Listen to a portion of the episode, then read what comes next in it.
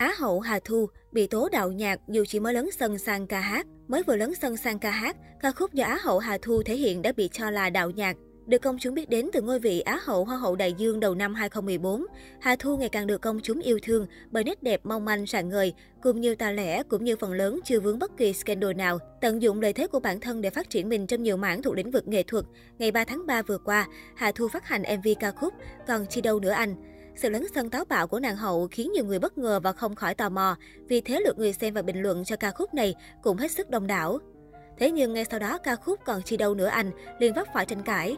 Khán giả cho rằng bài hát có nhiều điểm từ thể loại, giai điệu đến tiêu đề đều khá tương đồng với Buồn làm chi em ơi do Hoài Lâm thể hiện. Netizen cho rằng ca khúc còn chi đâu nữa anh được đạo lại từ Buồn làm chi em ơi nên mới có sự trùng khớp nhiều đến như vậy.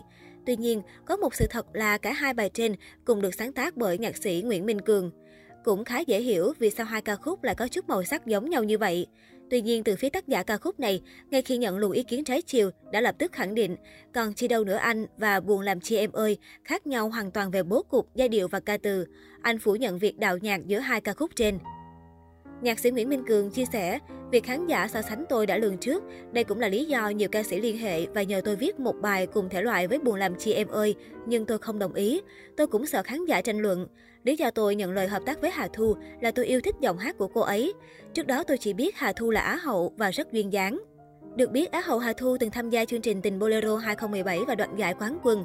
Là người trực tiếp hướng dẫn thanh nhạc cho các thí sinh, ca sĩ Đông Đào nhận xét.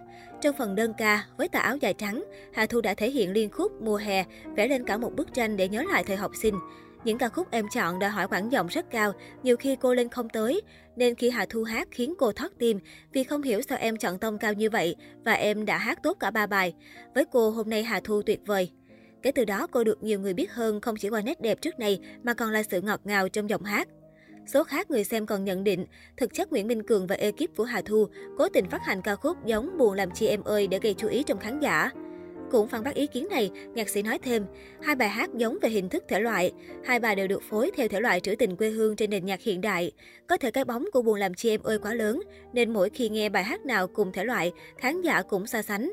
Tuy nhiên, khi mổ sẽ chi tiết, chẳng hạn hòa âm, giai điệu, bố cục ca từ, hai bài khác nhau 100% không hề giống nhau.